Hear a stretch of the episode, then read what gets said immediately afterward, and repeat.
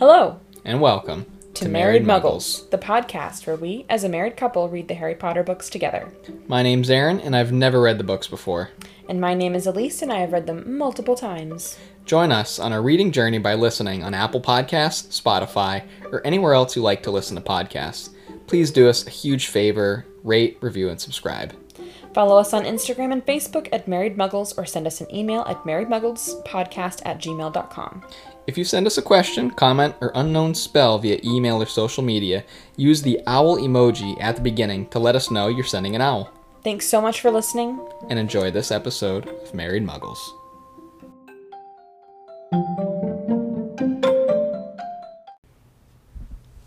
Hey. Good morning. Still technically morning. Yes, so, uh, hello everybody, all you bungles And mugwumps. and mugwumps. We have concluded the first book, as well as watching the first movie. So exciting. Yes, today, again, it's Sunday, August 2nd. Um, it took three attempts to finish the movie. uh, somebody, who shall remain nameless, may have kept getting lost, deeply lost in thought. Uh, Uh, Aaron. By But- deeply lost in thought, he means lost behind his closed eyelids, sleeping. yes, choosing to watch the movie at 10 o'clock at night, two nights in a row, was a bad idea, but we made it, finishing it this morning with our Yes. with Lydia by our sides. She didn't get it, but Nope, she didn't get it, but she liked the dog. yes, she did. And the, the The- birds. yeah, she get. Whenever Hedwig came on, she's like, "Owl." So very cute. But we did finish the book and the movie now. Mm-hmm. So for also, all, Lydia did not join us for watching it at ten o'clock at night. No. just a heads up. no, just this morning. Just this morning, because we we watched it Friday night. We tried to watch it Friday night. Aaron fell asleep. We tried to watch it Saturday night. Aaron fell asleep. So this morning we were like, we have to finish it so we can record this episode. So we watched the second half with Lydia. so here we are. Thank you everybody who's listened up until this point. Yeah.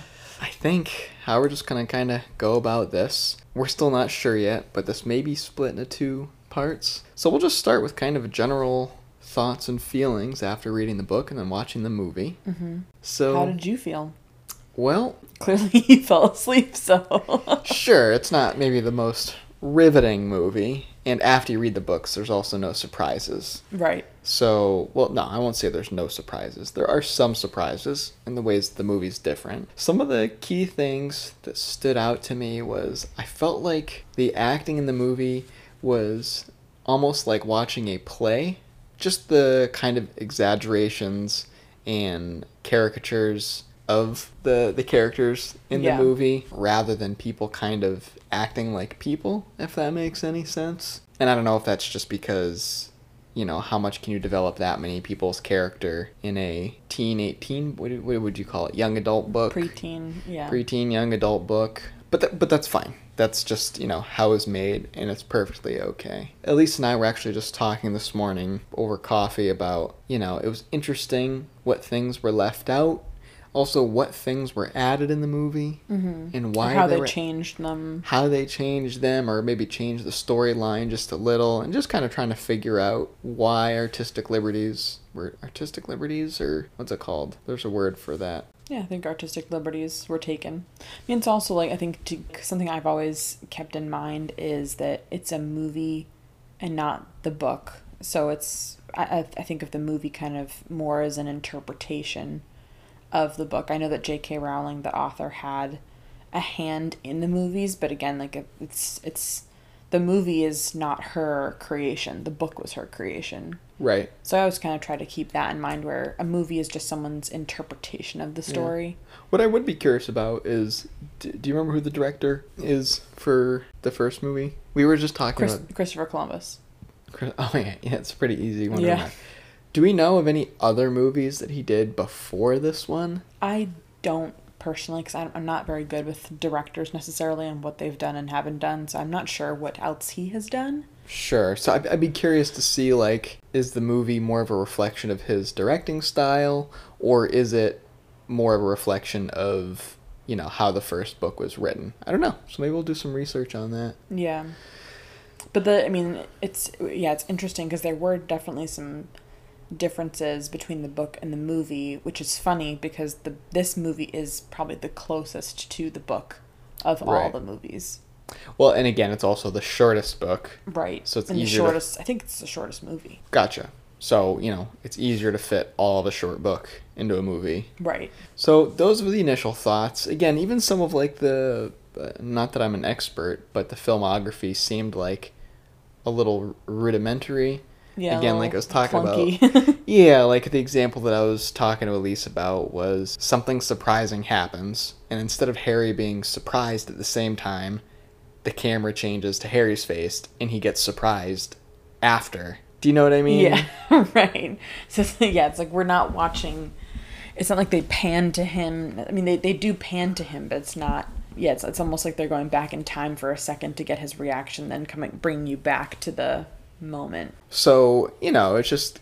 And I think that in combination with young actors kind of making their debut. Right. Um, well, I think that Tom Felton, who does Draco Malfoy, I think he had been in a few things before that, and I think Dan Radcliffe had been in. He was in Charles Dickens film or something like that with Maggie Smith, but like Emma Watson, I don't think really had any acting. Like a, a lot of the ch- the children in the movie didn't have. I mean, and obviously too because they're like 10, 11 years old, so they don't have that much sure. acting experience, and they're the ones kind of that you're seeing the whole time. So.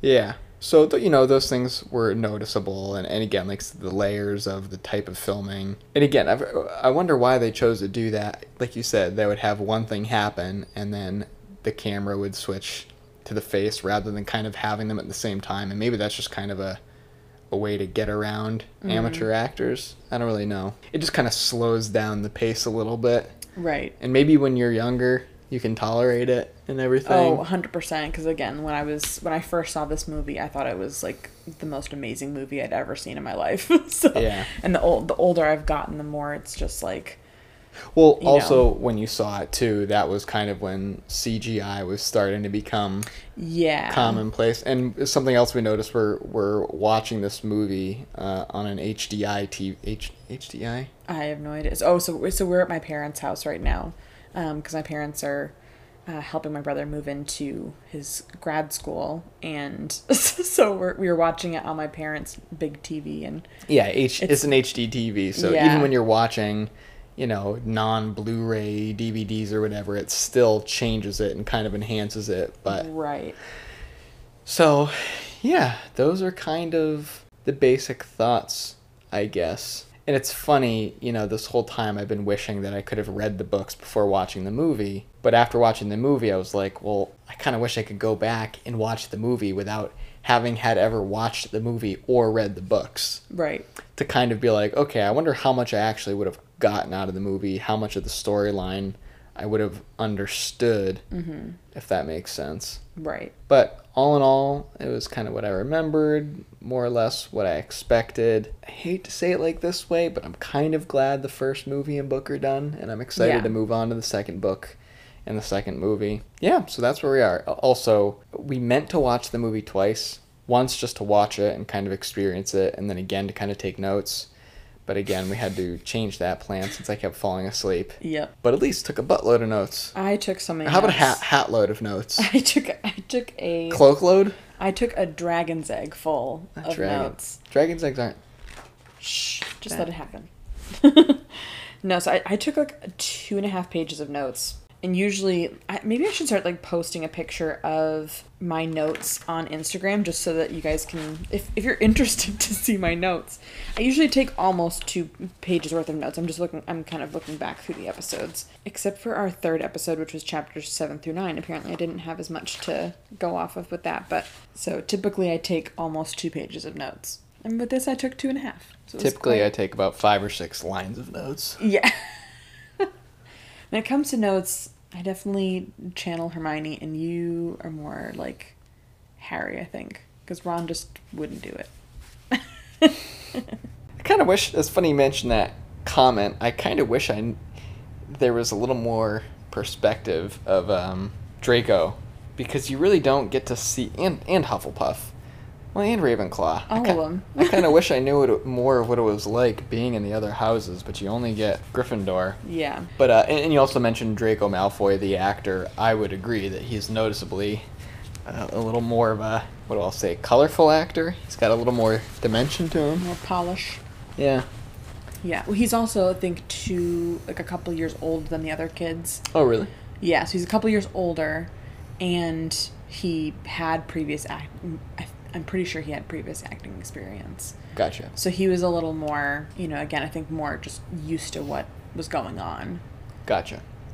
Oh, and also something I thought of like, remember when we first started recording the podcasts, and I thought that Daniel Radcliffe and company were all younger than 11? Yeah.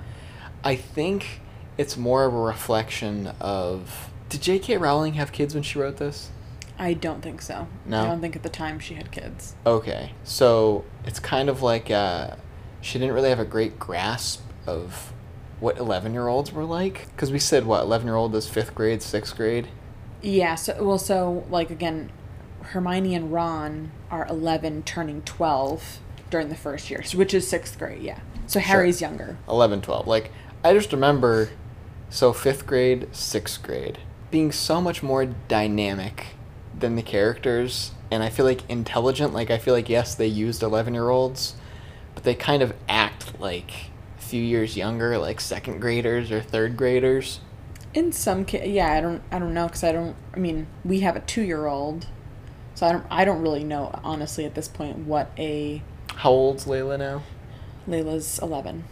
So she's going to she's going into 6th grade. It's too bad we're in the middle of a pandemic and we can't do an interview. She's see like Layla. like.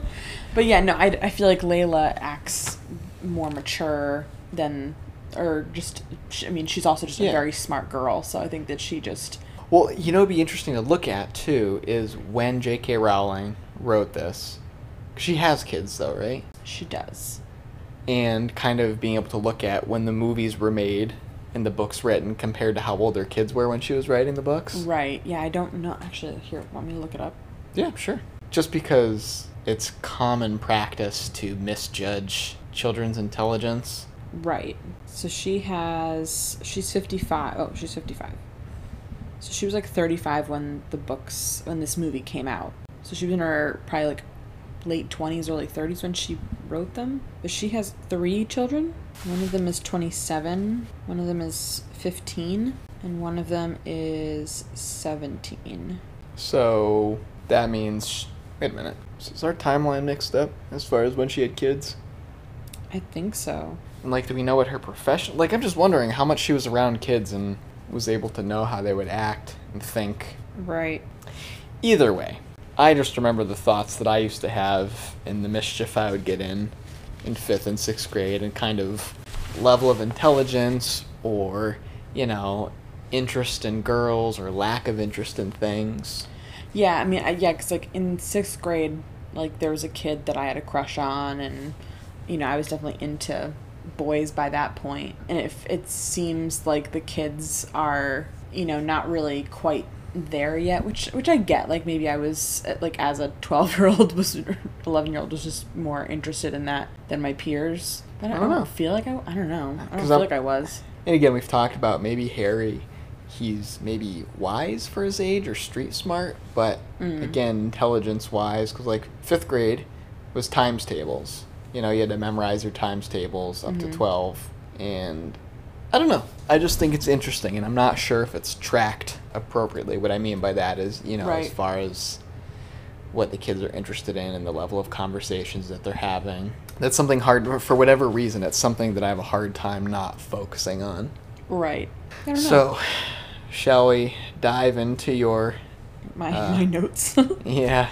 Yeah, so I mean, uh, right off the bat, like there's no kind of backstory with Uncle Vernon and the whole, you know, going into work and seeing all the people and the w- different clothing and the owls and all this different stuff. So we didn't get that. I also thought that, um, Which was, sorry to interrupt, but isn't that the day of the year where they celebrate Harry surviving Voldemort? yeah, because it's like the day after. Oh, it's the day, it's the actual day after, not Right. the anniversary of the day? Right, right.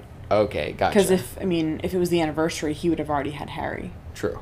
good point. I thought it was interesting. I don't, and we, we, we neither of us brought our books to, or I didn't bring a book down. We didn't bring any books down. But I didn't know in the, well, so in the movie, Dumbledore apparently doesn't know that McGonagall's at the Dursleys' house, but I'm pretty sure he did know that in the book, but I could be totally wrong. Hey y'all, editor Elise here to tell you that I did take a look in the Sorcerer's Stone book to see if Dumbledore was in fact surprised to see McGonagall there or not. And he was. He did not think that she was going to be at the Dursleys when he was going to be dropping off Harry at their front step. So now we know. Enjoy the rest of the show. I don't know. So, and then Dudley was supposed to go to the zoo with a friend, but instead he goes with Harry. Right. So, did you notice anything about the kids? co- So, when they go to the zoo, Mm-hmm. the kids coming out of the reptile house, did you notice anything about those children? I did not, but I have a guess. I'm guessing because if I'm playing it back, were they all wearing Slytherin outfits? They were all wearing green, and it is supposed to be a symbolism about uh, Slytherin. So that was pretty. Well, I did watch it. How many times? Three Yeah. times. no, twice, just twice. Just twice. So yeah, I thought that the green outfits coming out of the reptile house was a cute little thing, and also just how Harry is clearly just so lonely that he's talking to a snake. You know what I mean? Like asking him so many questions. I was like, this poor child is so deprived. And go Oh, ahead. go ahead. I was gonna say it's it's surprising, like for how much Harry is like at the Dursleys told not to talk, not to ask questions, basically to pretend he doesn't exist. That he's like a chatty Cathy with a snake, and like seems completely well adjusted at school. Well adjusted at school. Yeah, like he's able to make friends. He's social. Like Oh, you mean at Hogwarts? right. Gotcha. Yeah, he also doesn't seem quite surprised enough about the snake and the no whole incident either. Yeah. I thought that was. There's so many points in the movie. I mean, you can't tell because you're reading a book. You don't see anything except for what you imagine. But where you would just be freaking out because things are so insane in the moment. you know what I mean? Yeah, the the like lack of shock for Harry. I mean, like he's obviously shocked like when he goes to Diagon Alley and all these different places, but like not quite in the way that I feel is quite the right reaction for like you're a wizard and you're going to like a wizard stores and all these things. Yeah, you'd either need like therapy, medication, or you would just All go into above. shock. Yeah, right. Oh, but going back a little bit is when Hagrid comes in and everything. First off, Hagrid's cake. Like I think that you're so Nailed you, it. You have a birthday this month, and I want to make you a Hagrid happy birthday cake. I would love that. That'd be really cute. I would love that. Yeah, that's about how much attention I like on my birthday. It's about how much Harry gets on his. None. Exactly. he gets like a sock. I loved that. I loved how like Hagrid is like I don't really know. I mean, I feel like he feels very attached to Harry because he's the one that got him from his parents' house after Voldemort happened, and you know, and so when he comes back and it's Harry's birthday and he makes him the cake and it's just very very sweet. But while Hagrid and and even Harry are talking to Aunt Petunia and she's like saying how her sister's a freak and whatnot. I love. We, we both noticed this like Uncle Vernon's face of just like quiet agreement. Yeah, they sort of like the scowling. One of those ones where they chose the perfect character, the perfect Yes. per- actor to Yes. play the role. That was excellent. He was very good. Yeah, and again, you know, I don't know how much we're gonna get into detail with all the changes. Uh, Yeah. you could go all day about it, all the subtle things. But one thing from the book and from the movie, though, that's always curious is how did Hagrid get there in the first place to the house, the little house? I know they never really. He said that he flew in the book. Flew in the book. Who knows? Who knows? Who knows? Uncle Vernon says that he wasn't going to pay for some crackpot to teach Harry magic tricks. So that begged the question do the students pay to go to Hogwarts? Or do they just go? Or is it like wizard taxes and that's like they pay for. It's right. It's, is it public? Well, even public, like state schools, you still have to pay. Right. But yeah, no, I think it's a good question. Good is it a lottery? But then when you say that about the paying, like you know, we know that the Weasleys they don't have a lot of money, but Right. all of the kids go to Hogwarts. But maybe that's why they don't have a lot of money because they believe in education. Maybe they have scholarships. Talking to my brother Adam the other day about you know you can always talk about well how much does Hog. It's like part of reading the book is you always need suspension of disbelief. Just remember, not only is it about magic, but it's also just a book. Right, exactly. Yeah. J.K. Rowling hasn't created a fully comprehensive universe around the book. There's just the books.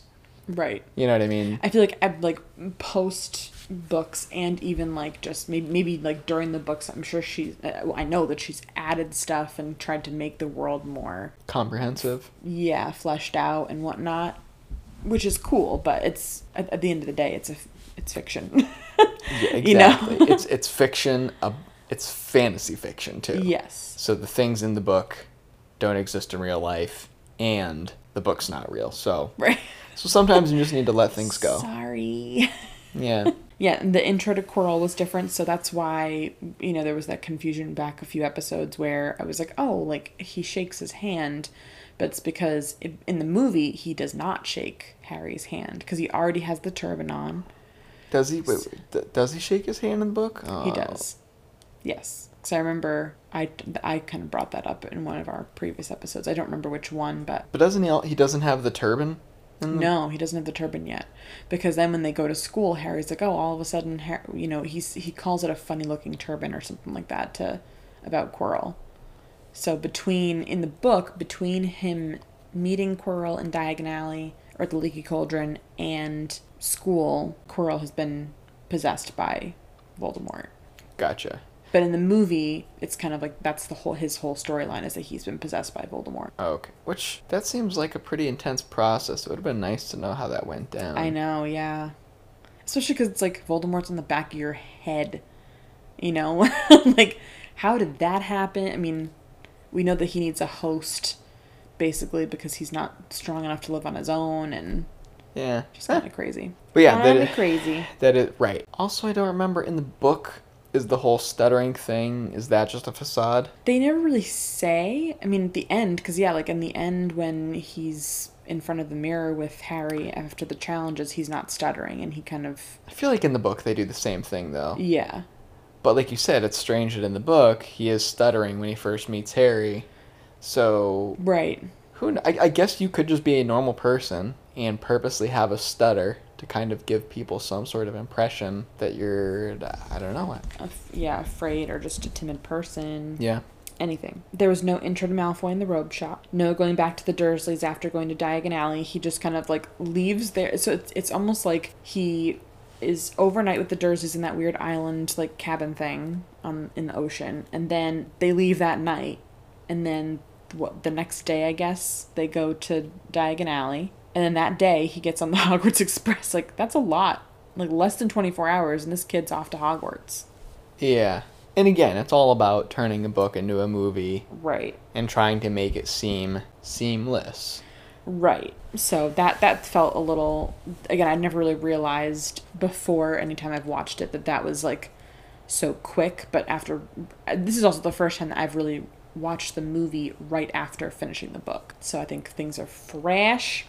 And with a focus because you're you're watching it with kind of a purpose Right. isn't the right word, but you have something in mind that you're trying to accomplish by watching it. Right.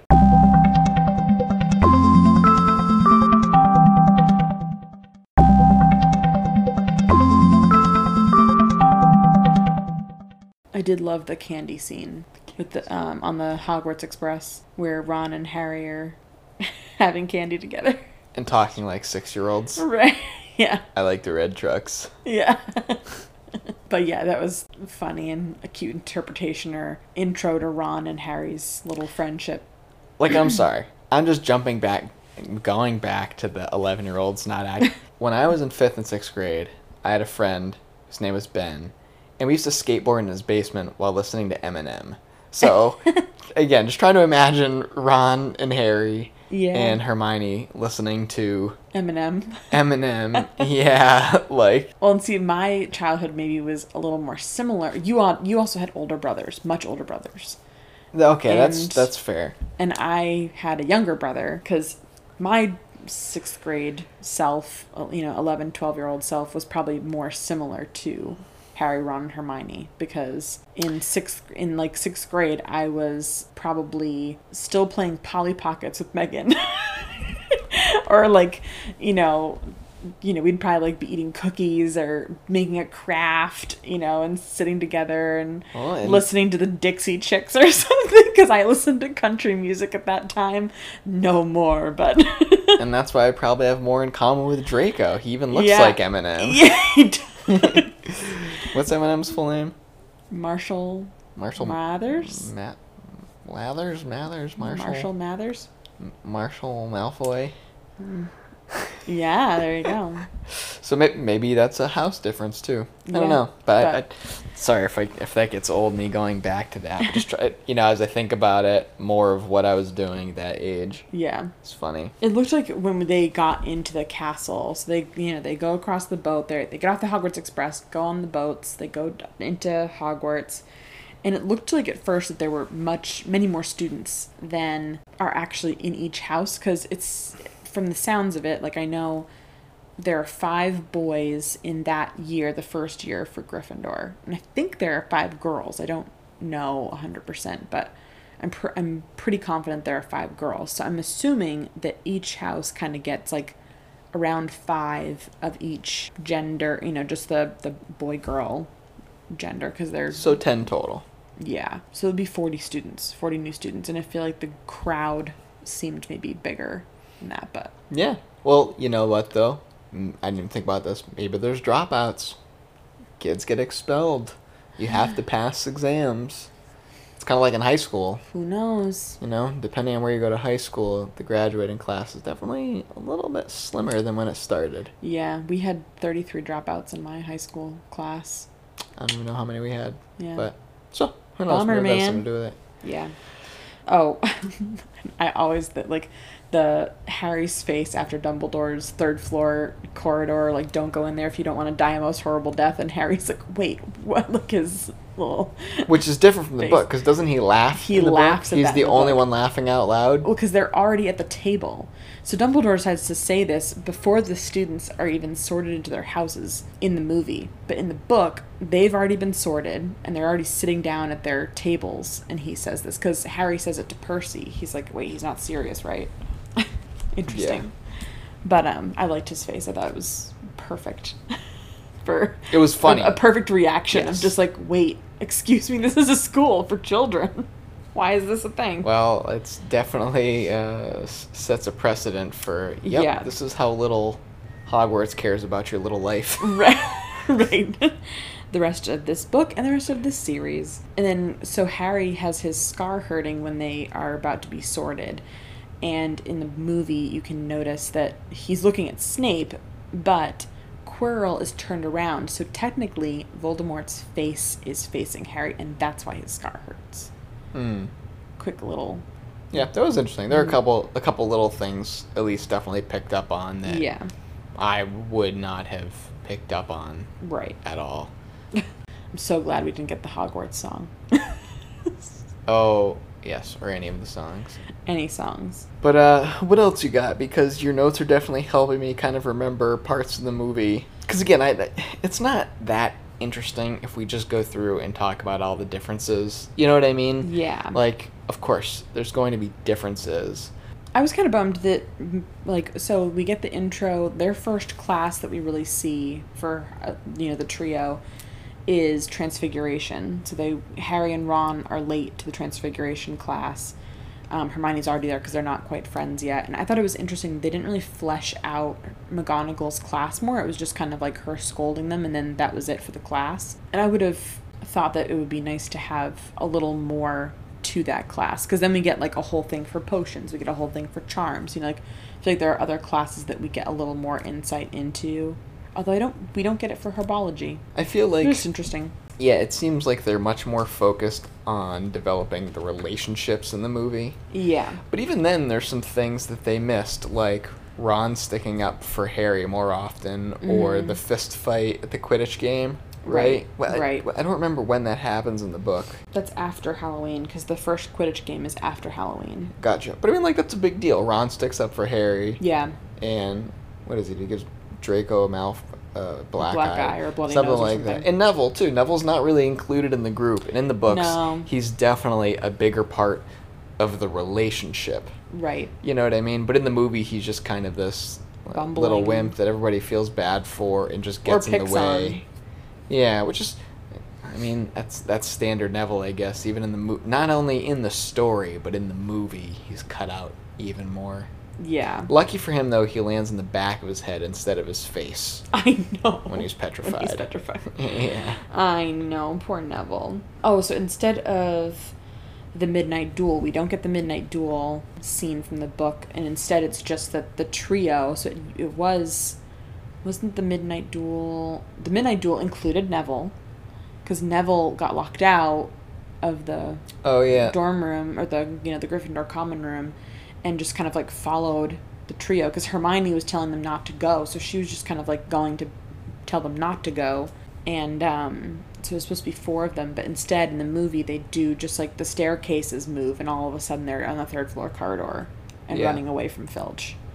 And that's when they find the three headed dog and Fluffy. I don't even remember.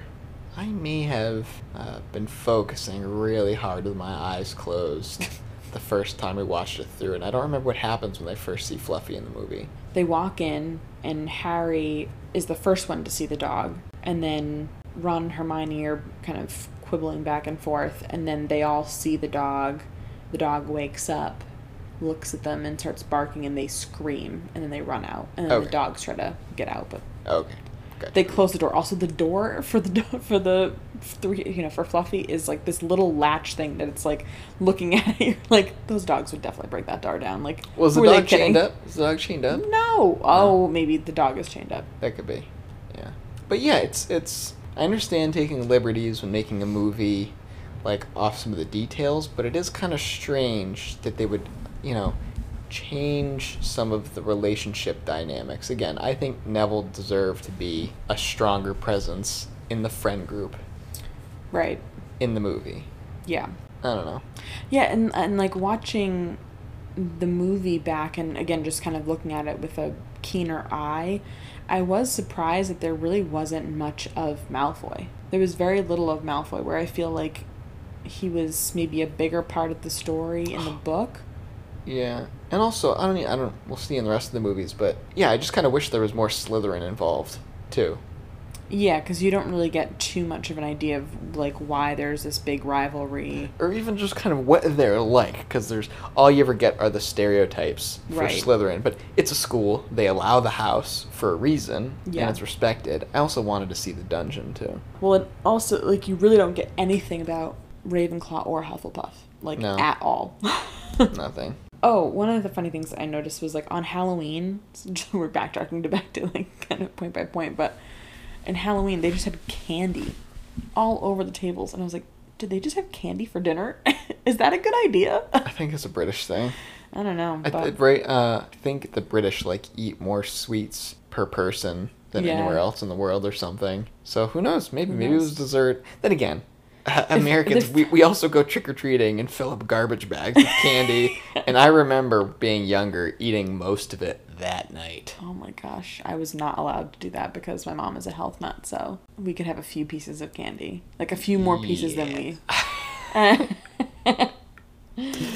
but also when Quirrell goes into the Great Hall with the tr- the whole troll thing. I know that he's the one that put the troll in the dungeon, but like in the book he just kind of runs up and whispers it apparently to Dumbledore and somehow all the kids hear, but I do like how in the movie they just went for like, no, there's a troll in the dungeon. You run in there and yell that there's a troll in the dungeon, then pass out. That's a much more like appropriate, I feel like, reaction to a troll being in the dungeon. Also, that he's he's then searching for the troll with them. Like he passed out, but they're like, "Hey, we need you. Come on." Magic, right? They snapped him out of it. Yeah, I did like the troll scene. I think the troll scene was pretty good, pretty Yeah, I- accurate, Well, you know me. I- accurate for what it what it is.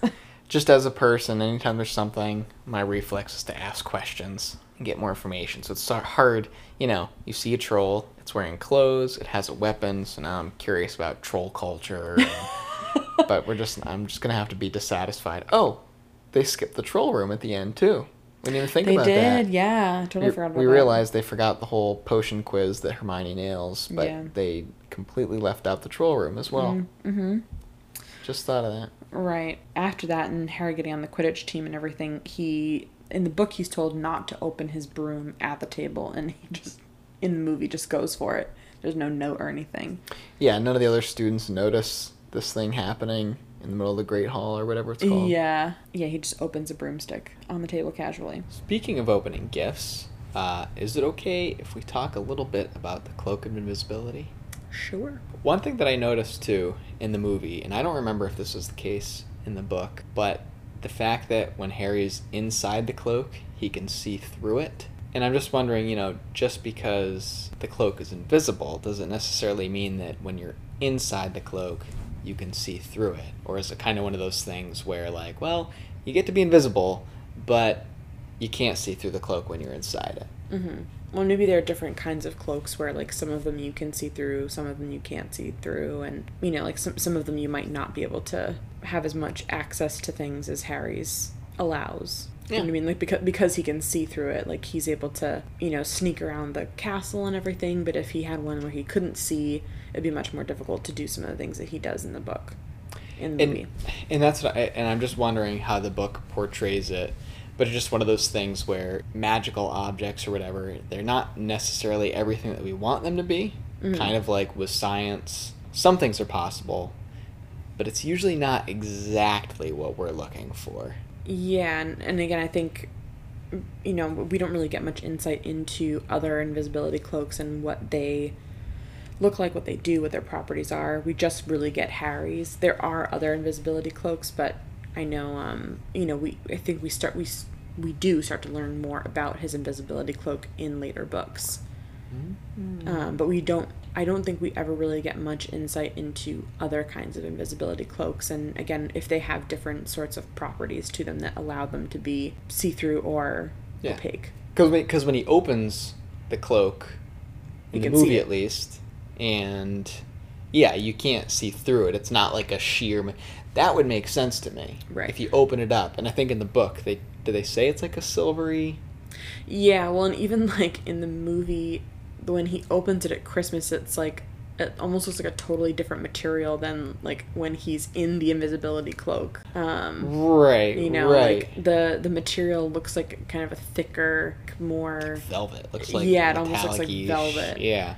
But in the when he's in it and you're kind of like getting that view from the camera it almost looks like he's in like a nylon like Yeah, scarf. exactly. yeah. So maybe maybe that just would have been a I might and I wish I again, we're silly, we forgot the books, but so silly I wish I remember how it was described when he takes it out, but now I kind of want to imagine like a super light sheer cloak. That would kind of make more sense. like i almost think of it as being like silk you know like a silk material that you can see through Yeah. that make sense? I don't know.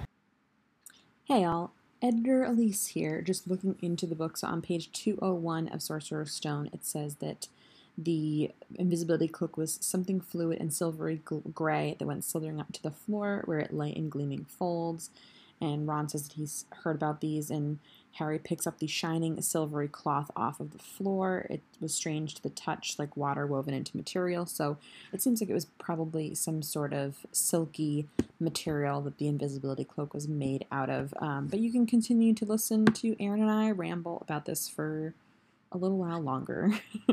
But I just thought it was interesting. I mean, I would still love to have a cloak that made me invisible and I couldn't see through it when I was inside it. That'd be. I mean, you could always just like poke little tiny holes where your eyes are. Nobody's gonna see your pupils. you could get one of those, like, what is it that Paddington has? Um, Uh, in one of- periscope. Yeah, a little periscope for your invisibility cloak, so then people just see, like, nothing but a periscope and maybe, like, two little hands or something. Or like, what? If, I'm trying to think of what else you could like for your eyes. Something that you could paint over your eyes so nobody really notice. Like little flies or something. Ew. So just like little flies floating around. I don't know. Butterflies, saucers. So Books. again, I might go back into the book and try and figure out. You know, when you cast a spell or use magic, it always takes up some sort of resource. Like a wizard has a certain amount of energy he can expend or she can expend towards magic. And also, it has to use up some sort of resource. Like, there's cool spells where you can turn a drop of water into a gallon of water. Mm-hmm. But you need a water, you know, Water or, or or I guess so. Spells have material requirements, Right. so it's not like it's free. Like the magic just comes out of nowhere. Really long way of answering your question. As far as an invisibility cloak, um, you would have to make up the rules. Well, and two, another thing to keep in mind is like it is a children's book, you know. So I think J.K. Rowling, for a kid, you know, wouldn't really necessarily go into the properties of an invisibility cloak, other than the fact that it makes you invisible. And like thinking about it for a kid, would it be cooler to have an invisibility cloak that you can see through or not? you know. So I think that being fleshed out maybe could have been done in a book for older, for like an adult or even like a teenager in a way. But I think for kids, it's like invisibility cloak. I'll take it for five. You know, like I'll take that one for five hundred. Yeah. I, well, I even think that just even as an adult, you just don't necessarily think about that detail. You just Yeah. think I'm invisible, and it's like, yes, you are invisible, but can you see it? You know what I mean? Yeah. Um, I'm trying to think of another example, but I kind of just like that idea of like you're invisible, but the cost is you can't see. Yeah. You It'd be know. interesting. We can move on from that, but I will do my research. Well, should we pause here and then do another episode? Probably a good idea. Yeah. Yeah. Sorry, so folks. we're gonna we're gonna take a uh, halftime break or Yeah. intermission here. Mhm. It seems like watching the movie has given us a lot more to cover. I mean, also, you know, we did the whole book in what five sections, six. six sections, and we're, you know, we're gonna do the movie in two. So Yeah. it makes sense. But um, hope. Oh, go ahead. Oh no, just it's it's funny because we weren't originally planning on having multiple episodes for the movie, but I think it just it does kind of just make sense to have, you know, because we're covering so much more material, um, to have multiple episodes for it. And this will probably happen again for the next movies that we watch as well.